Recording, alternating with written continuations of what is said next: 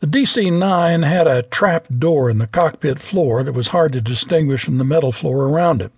The door led to an area that contained electronic equipment with enough room inside for a mechanic to work.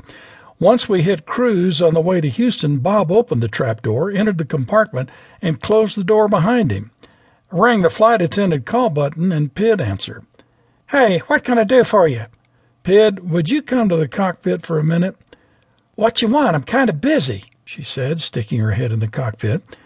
The company called and they want to talk to Captain Norris. Would you get him back up here? Pid left to find Bob. Some minutes later, she returned more serious than before. I can't find him. This is important, I said. You didn't look hard enough. He must be in the lavatory in the back or visiting with a passenger. Go find him now. This time she left without making a smart remark. When she returned next, she looked frightened. She came into the cockpit and closed the door behind her. Steve, I can't find him. I've looked in all the seats and in all the lavatories. He's not on this airplane. You uh, don't suppose we left him in Memphis? Left him? How could you leave the captain? I, I, I don't know. I guess it just got busy and didn't notice. I, I don't understand. Can you land without him? I don't know. I guess I'll have to try. The one thing we don't want is for anybody else to know the danger here. I'm going to be very busy. You need to go back and don't bother me unless I ring for you, and don't say a word about this to anybody.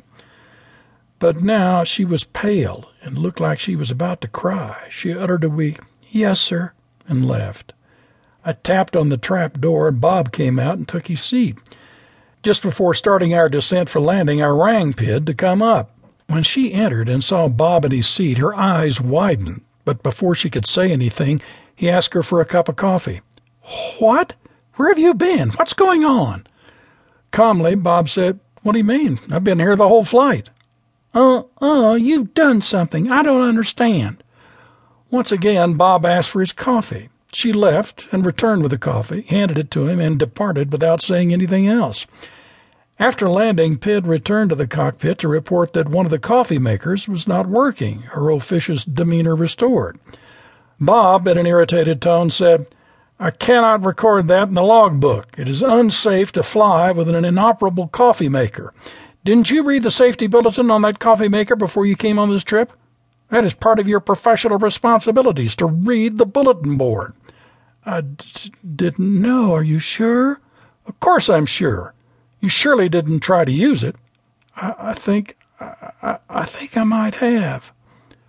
You're lucky you didn't cause a fire. From now on, be sure to perform your pre-flight duties before you come on board. Yes, sir. After we landed and Pid had finished all her duties with our final flight, I watched her cut a beeline to the flight attendant lounge to read the safety items on the bulletin board.